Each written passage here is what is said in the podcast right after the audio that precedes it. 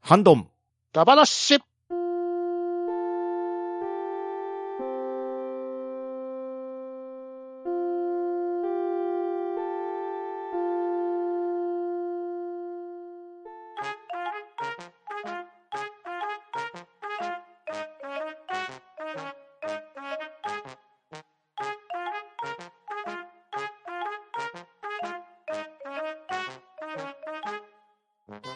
はい。始まりました。ハンドンダ話。今回はハッシュタグ回となっております。それでは出席を取ります。とめきちさん、はーい、とめきちです。よろしくお願いします。パンタンさん。はい、パンタンです。よろしくお願いします。はい。そして私、バットダディでお送りします。えー、それでは早速いきます。えー、3月19日の加藤アット達也さんのお便りを、とめきちさん、お願いします。はーい、加藤あと達也さんよりいただきました。いろいろのエルデンリング会も楽しみにしてますといただきました。ありがとうございます。はい、ありがとうございます。ありがとうございます。なるほど。エルデンリングうん。の、あれですね。マーケ、あの、ダイレクトマーケティング会ですね。 確かにそうですね。いやー、これちょっとね、僕もね、今、揺れ動いてる最中なん で、今日のね、収録前にも話しましたけど、いいや、本当にね、レンディングはすごい作品ですよ。やー、どたうだあすれごをいよ手出したらね、他やることができなくなるからやめとく。ああ、 そうですね。僕も本当に全く他のものに手がつかなかったですからね。な。あ、そうなんだ。ええあれやってるおかげで、馬娘相当停滞しましたからね。 そこまで。えすごいですはね。いスマホゲームが手出せないのか。馬娘座談会のあの勢いがなくなっている、なんか最 近。なるほどな。いやー、なかなか、厳しいね。厳しいなそっか。えうん。いや、でもそうでね、いろんな機種で遊べるっていうところが、うん。まあ、ゲストにね、直樹さんと月島さんとアスラーダさんに来ていただいて、それぞれに話をしていただいたんですけど、まあやっぱりあの、プレステ5が快適性では良かったのかなっていう感じでしたね。なるほど。うやんっぱ。そこだ。ローディング時間は圧倒的に早かったですね。はいはいはあと試してない、みんな試してないと思うんですけど、Xbox のシリーズ X の方ですか。うん。い。はいはいはいはいあっちだはっい。たら、もうちょっとあの、Xbox、あ PS の方に近いと思うんで、うんうんうんもうちょっと早いと思うんですからね。うん。うんえーどうなんでしなるょうね、そほこら辺は。うんうんう。うんんそうなんですよね。僕がね、ついつい本屋限定の付録のトートバッグに釣られてしまって PS4 版買っちゃったんで、まあまあ、その辺はね、 そう確かにしゃあないっちゃしゃあないいですよやーあれをね、見かけなかったら Xbox で買ってたんですけどね。ね。なるほどいや。ーもう近所の軽文社で予約ができるって分かっちゃったんで予約しちゃったんですよね。うんそれは仕方ないですけど、うんいや、でもね、なかなかあのトートバッグいいですよ。大きさ的にもえーデザイン的にも。ええいやーでもな、なんだろうな。結構アップデートがね、うん。あの、されて、挑戦もされるっていうこと、そうそうそうそう。そな辺はの、で、エルデンリングだ話をした時は、アップデートのちょうど2日前ぐらいだったんですよ。あ、なるほど。なので、あの時話してた、戦杯の修正とかが行われたんで、はいはいはいはいはい。だいぶね、威力とかも変わったんですよ。えで、変わったら変わったで、今度、次のぶっ壊れが出てきたりしてですね。えいやーそっうか。ん。なかなか、あの、アップデートごとの変化を楽しむっていう意味では、一番最初から触れておくっていうのは大事だなって思いましたね。それはそれで楽しいですね。なるほど。 そういう楽しみ方もあるわけそうですそね、う。あの技がこんなになっちゃったのか、みたいな。うか。なるほどね。うん。いや、本当に、あの、おすすめですよ。おすすめですし、死にゲーとして遊ぶよりは、うん。本当に純粋にロールプレイングゲームを楽しむっていう視点でやるのが、個人的にはいいんじゃないのかなって思いますね。そうなんだ。うん。なるほど。うんやっぱりどうしてもあの、フロムゲーっていうと、死にゲーっていうイメージがうん。ついちゃいますけど。うん。間違いなく死ぬんですよ。はいはい、はい。死ぬんですけど、死ぬのを回避することもちゃんとできるっていうところうと、んあと、本当に見知らぬところに行く冒険感って言ったらいいんですかね。ああ、あの、それこそね、ゼルダうん。のブレスオブザワイルドの時みたいな感じそうですかそね。うそう。本当にあれをね、彷彿させますね。ああ、そういうのができるのはいいうんオープンワールドですよ。うん。いいですし、最初はね、あの、あ最初のプレイ感としては、シナリオがあってなきかなみたいな感じに思ってたんですけど、はいはい。徐々に徐々に、こう NPC のシナリオとかを進めていくと、こういうことだったのかってなってくるんですよ。おー えやっぱりちゃんとしたバックボーンのストーリーっていうのはあるんだなってわかりますし、うんで、あとね、あ背景としてある神話の設定とかが、ゲームオブスローンズのあまあまあ、ね、え脚ー脚本家さ脚んと本いう。家の方がされてるわけじゃないですか。そうですよね。うん。そしたら、あの、テキストとかで、こうこうこうでこういうわけですよって言うんじゃなくて、うん。フロムソフトウェアのゲームに特有の、あの、テキストを読んで感じてくださいねっていうのと、すごくマッチしてるんですよ。うん。多分プレイヤーが、多分こうだろうなって思わせるぐらいの塩梅で書かれてるんですよね。なるほどうん。このあたりがね、また、今度考察っていう楽しみが出てくるんで、。ああ。なるほどう。ん。まだまだ。まあ、おそらく DLC とかでまた追加とかも出るんでしょうね。どうなんでしいょうやね。、出るんでしょうけど、これね、出られるとさらに大変なことになるんじゃないかなって思うんですよね。いや、僕ね、先日、プラチナトロフィー取ってトロコンしたんですはけいど、はい。トロコンしてましたもんね。したんですけどね、あの、現時点で多分まだ半分も遊べてないですよ。うん。ええまあとそれこそ取り逃しとかいうのもありますし、はいはいはいはい。まだまだクリアしていないいない洞窟って山ほどありますし、でうんうんシナリオが分岐するところがあるんですね。ほうほう。あ、NPC シナリオで選択迫られて分岐するところがあるんですよ。へえだから、その週ではどっちかしか見れないんですよ。ああ。だからそれまで見直そうと思ったら、さらなる周回を重ねることになっていくんですわ。うん。なるほど。ええで、まだまだ触ってない武器種もありますし、当然、そうですよね。武器とかがね、やっぱり、まうん、それぞれ違いますそもんね。う。で、まだまだ使ってない技であるとか、はいはい。位牌であるとかっていうところもありますんでね。いやうん本当にね、これ一生遊べるんじゃないかぐらいの感じですね。あ あ、なるほど。もう誇張なく。エルゼのガキから王になってるわけです、そね。ういうことです。というね、ダイレクトマーケティングを今受けておりますので。 僕の心が折れた時には。心が折れて王を目指すわけですね。そうですね。いや、やっぱ、スラムのガキじゃなくて、エルゼのガキから王になりたいわ、言うて。キング政権で無双したくなった時に。そうですね。はい。というわけで、えー加藤あと達也さん、ありがとうございました。はい、ありがとうございました。ありがとうございました。はい、えー、続きまして、コロ館長のお便りをパンダさんお願いします。はい、コロ館長よりいただきました。ゲストに出させていただいた異世界転生ダバナシ会。前提条件がシビアで、まだまだ話足りてねえです。次は異世界転移でリベンジ。話題にも挙げたナロー系館長ランキング20223月時点、随時更新中はこんな感じ。短編の作品は含まず、おそらく40作品以上は読んでる。ほぼ図書館といただきました。ありがとうございます。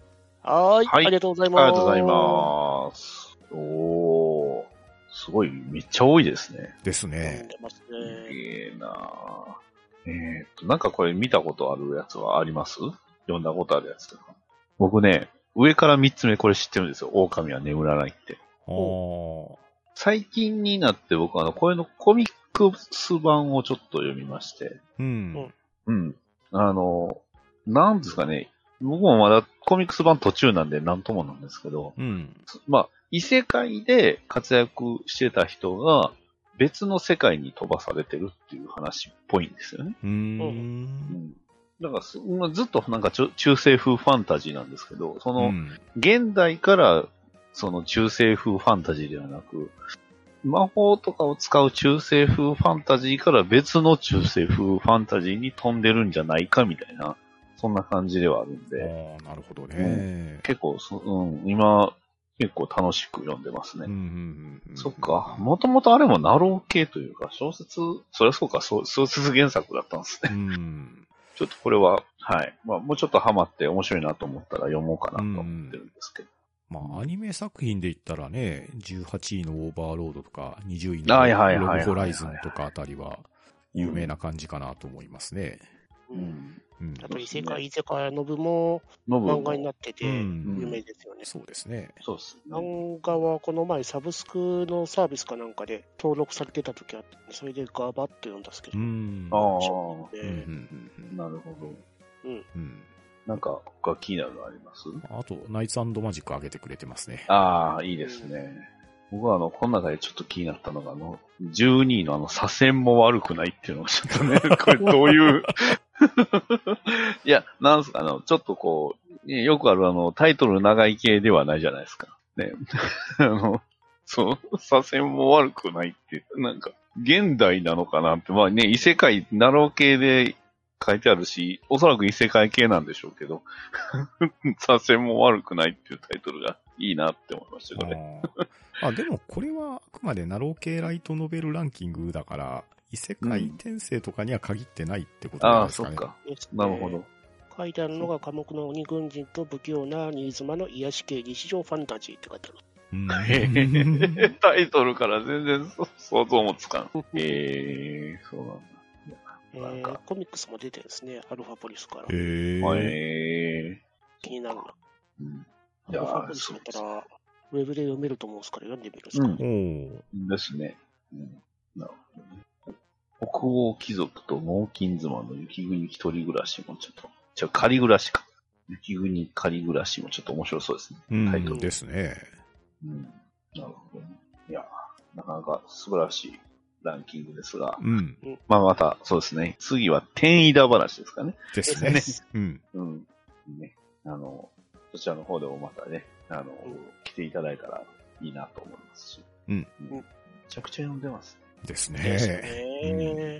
で、また、このコロさんのメモ書きがすごいですよね。 ねう、んまとめ具合が素晴らしい。そうですうね。ん綺麗に書かれてますよね。ほんとね、綺麗にまとまってますうね。ん。狼は眠らないが上、上位なのがちょっと嬉しいですね。うんやっぱこれ面白かったんやなっ てね。うん。ええちょっと、はい。まああの、もし余裕あったらちょっと小説の方も読んでいきたいと思います。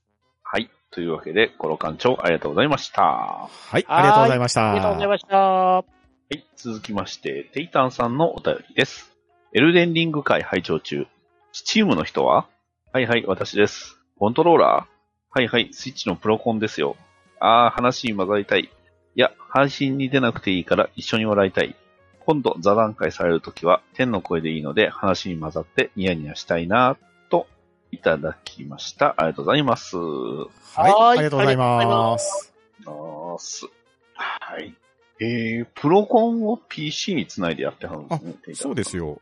プロコなンるほもど USB でつなげば PC で使えるんで、ああ、そっか。うえんえ、これは最近 Steam 版の特権ですね。ないですね。好きなコントローラーで遊べるのは間違いないでうす。んやっううんん、うんういいん。ですね。ぱりね、Xbox コントローラーだね。あれがもう手に馴染みまくってるんで。そあれがね、あの系いいんですよ ね。そう。だから、そうなんですよね。やっぱスティックがちょっと上にあった方が僕も好きなんでうす。んうんうんだから、確かにプロコンはありですよね。うんうん。ね。そっか。やっぱ、そうですよね。いや、エルデンリング会を聞いてしまったら僕絶対買うよなっ ていう気分今ちょっと迷ってる最中なんで、ちょっとうね。ん。そう。迷ってるってことはもう購入確定みたいなことですね。いやいやいや、まだ、まだ、あの、溜まってるゲームが多すぎ るんでね。そうちょっと土俵際で粘り腰のアシュラをしないと。今そうですね。 今、本当土俵際のやりとりですうよん。ね。頑張ってね、それを赤炉にぶつけてますからね、私あは。あ、そうそう。赤色もいいんですよ。うんいいなぁ、赤色か。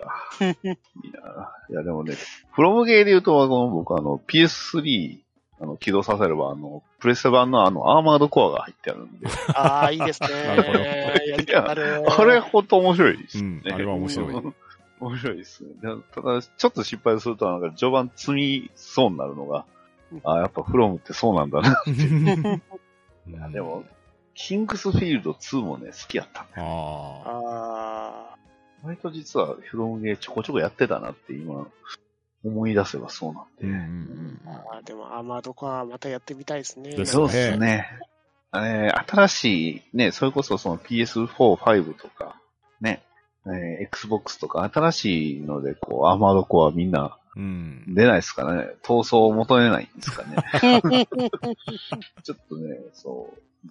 え、ねちょっとジェネリックアーマードコアじゃちょっと足りないというか。はあ、デモン X 巻きだ悪くね。はなかった。そうね。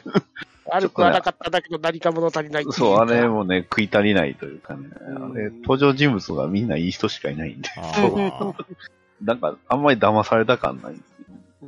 まあ、あれもね、ニルバーシュとかね、あ のランスロットとそうっかすね慣れましたもん ね。ランスロットありましたね。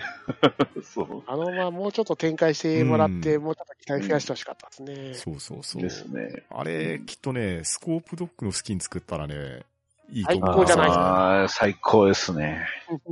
でもスコープドッグのスキンだとなんかすごい走行弱 そう。まあとりあえずね、左肩赤にしますよね。間違いないあの、昔あの、フィギュアヘッズっていうあの、オンラインのロボットゲームあったんですけど、うんああ、ありましたね。そっちにはね、スコープドッグとね、ダグラムがあった。あまあ、ダグラムというか、あの、実装されてたのは確かソルティックやったと思いまあ。うすんけうど、んうんうん。 高橋監督つながりかなっうて、んうんあのゲームもね、速攻サービス終了しましたけどね、あ悲しいな。んまり長くはなかったですよね。長くなかったっすね。いやーでも、まあね、次回のエルデンリング会、うん。まだある可能性はある感じなんですか、やっぱりい。や、それはもネうタバレ次回はネタバレありでゆるななでやる予定なんであー、もう皆さん参加メンバーはクリアはされたし、ほうほうほ直樹さんも僕もトロコンしたし、月島さんも実績全部解除さされたはずなんですよね。う。すごい。なるほどう。ん。もう周回プレイに皆さん入ってるから、ネタバレありなるで、 200回ぐらい周回するんですか。あの、ツイッターで見たつわものの人が、もう100回ぐらいクリアした人がいるんじゃなかったかな。凄まじいっすね。100回って、100回もゲームってクリアするもんなんですかあのー、最適化していくと、どれぐらいかな ?5 時間ぐらいで一応クリアできる計算なのかなはあ。ああ、最適化でもまだ5時間はかかるわけですか。えっとですね、最適化というのは、多分普通のプレイでってことで、ほうほうえーリアルタイムアタックはね、確か20分ギリギリえギリぐらいにえなってそまれした、あねれなんちゃうんですかあの、と、あのー柱をあの、タオパイパイみたいなの飛ばして乗っていったりとか、ブレスオブザワイルドでありブレまスしたオブね。ザワイルドみ たいに。あの動画見ましたけタオど、パイすごかったですよ。もいうや、ワープワープワープで、 パイやなはいはいはい。最後のボス倒して、もうちょいで20分切れるぐらいまで来てましたから、うん、もしかしたらもっと早くなってるかもしれないですね。まあね、あの、ゆっくりもできるし、 うん、でもな、同じゲーム100回って、すごいな。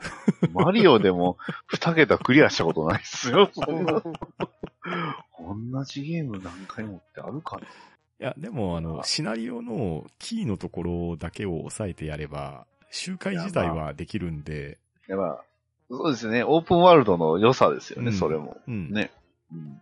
確かに。うん。フルアウトは確かに4、5回ぐらいはやったような気がしますから。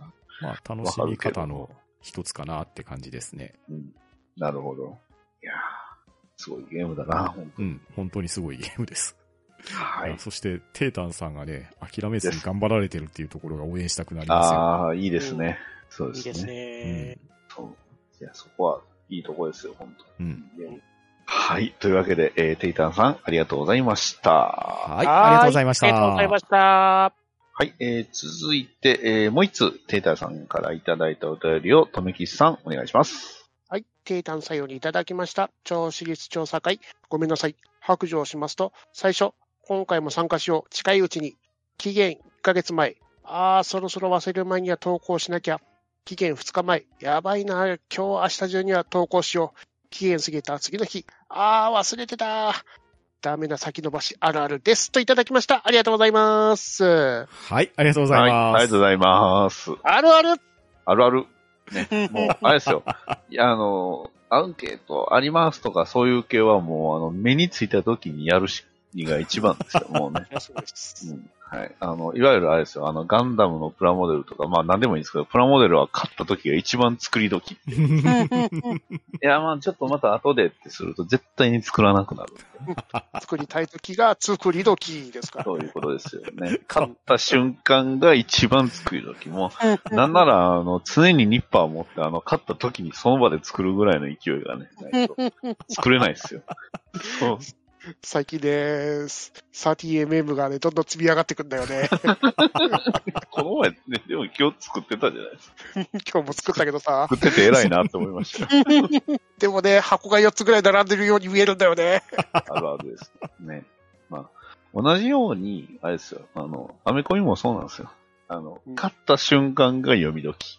うん。あの、後で読もう、もう読まないで すよ。わかるわかる。僕ももうそうしてます。うんもう買った瞬間に読む、うんうん。しないと、うほんんとね、何でもたまるもんなんで。そう、そうなんですよね。本にしてもゲームにしてもね、やっぱりで買すっ ね。買って手をつけないと積んじゃいますからね。ですね。あの、P、PS プラスがそれが原因 でね。ガンガン溜まってるのはね、うんそれが原因やと思いまうす。ん。あだから大丈夫です。あの、テイタンさん、次は、あれですよ。次、ね。最初の段階でね、入れてもらえれば、もうそれで大丈夫なんで。うん 本当にね、適当でもいいからパパーっと書いちゃえばいいっすよ。うんそうもね、そうそうもうその時はなんそうかです。かん考えてやろうとすると時間かかっちゃうから。そうですね。もうもう考えない。うん。ね感じたままでそうですね。フィールでお願いし ます。そうです。はい。というわけで、テイタンさん、ありがとうございました。ははいい、あありりががとうとうごござざいいましたました。えー続きまして、アポロさんのお便りをパンタンさんお願いします。はい。アポロさんよりいただきました。令和4年3月19日、ポッドキャストの拝聴報告です。ということで、半ばな第425回を聞いていただいております。いつもありがとうございます。はいは、ありがとうごありざがいとうございまます。はい、続きまして、ワットさんのお便りを読まさせていただきます。ウードン5機が発売。3機は紫外線で白から黄色に色が変わったけど、5機は温度で青から白に変わるのか。面白いけど、ポチるのかどうか悩むなぁといただきました。ありがとうございます。はい。す。ありがとうございはありがとうまごす。ざいます。はーい、ありがとうございます。これは、 うんすごいな。まあ、すごいんだけど、うんうどんって、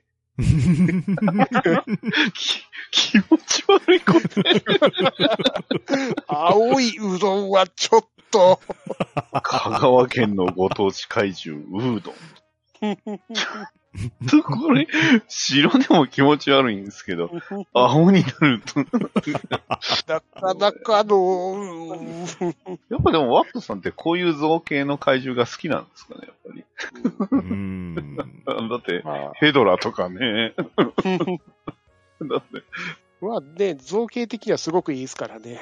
うんもう限りなくヘドラヘドラに近いでしょ、これ。ヘドラよりも目飛び出してますからね、これ。ですよね。お箸っぽいんですよね、目うがんうんう。ん。うんうどんをこう持ち上げたそんな感じですよね。お箸って見るとさらに怖いんだけど、うんこ いつ。お箸だ。後ろから目が出てんだけど、そうそうそうそうそう。箸が怖くて持てなくなるよ、こいつ見て るとい。やー、怖いなこれ、すごい ないや、でもこれ、第5期っていうことは、うん。 3と5の間に4があったはずですよね。ですよね。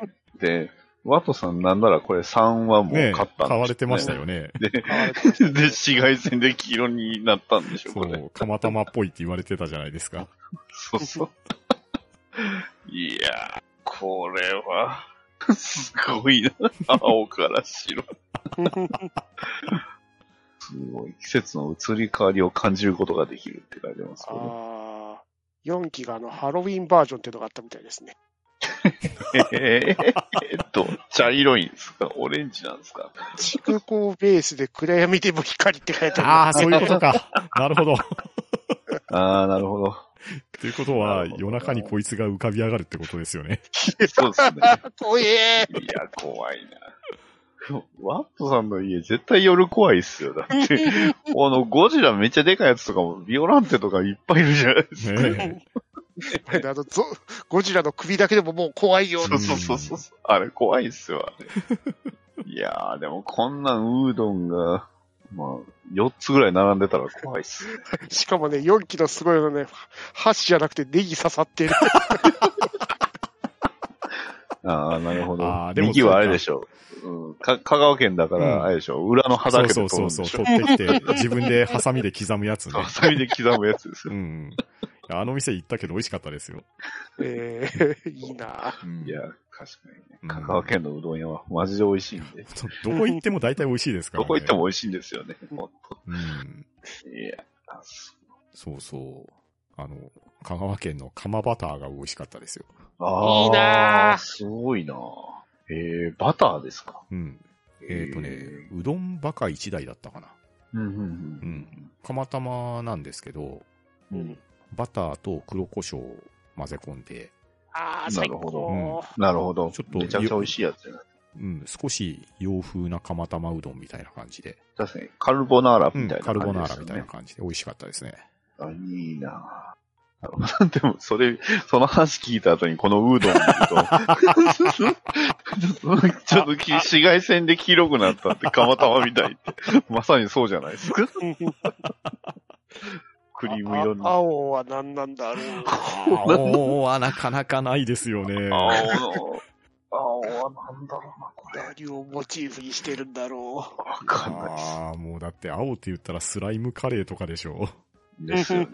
あれもなかなかな食欲をそそらないカレーでしたなかなよ。み、水色ですもんね。そうだって。いや、この青も結構なんですかね、濃紺な、濃紺に近いというか、だいぶ青いんですよね、ですこよれ ね。ねこれ。途中の青から白に変わる間の色も、これひどいですね。これは食欲なくすな。食欲は別にそ刺激はしてないんでしょうけど。 そそられてもねっ ていう。いやー、でも、面白いもんを紹介ありがとうございます。あははいありがとうございまありすがとうございます。もうこれだけでいっぱい喋れましたね。はい。続きまして、ピカイさんのお便りを、とめきさん、お願いします。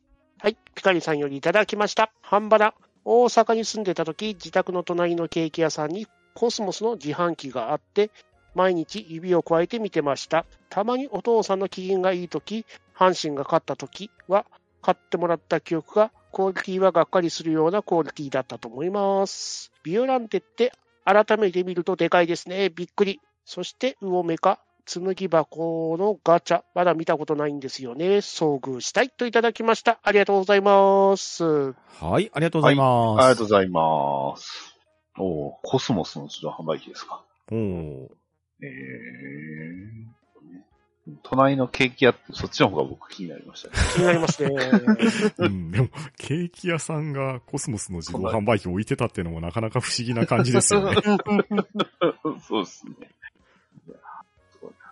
ねやっぱりね、コスモスのね、お金ガチャンってやって、ガションスライドしてしてましたよね、確か。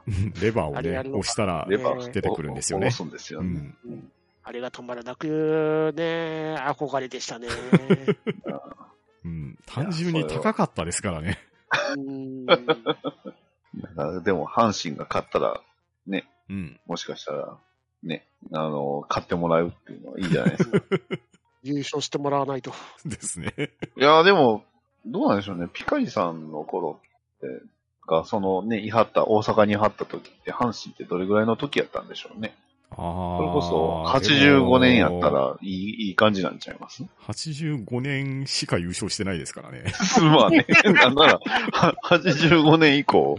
以降が、うん以降が、ねあの以降がね、ね、谷の時期が長い。暗黒時代の方が長かったですからね。そうですね。なんなら、あの、僕は86年生まれなんで知らないですからね。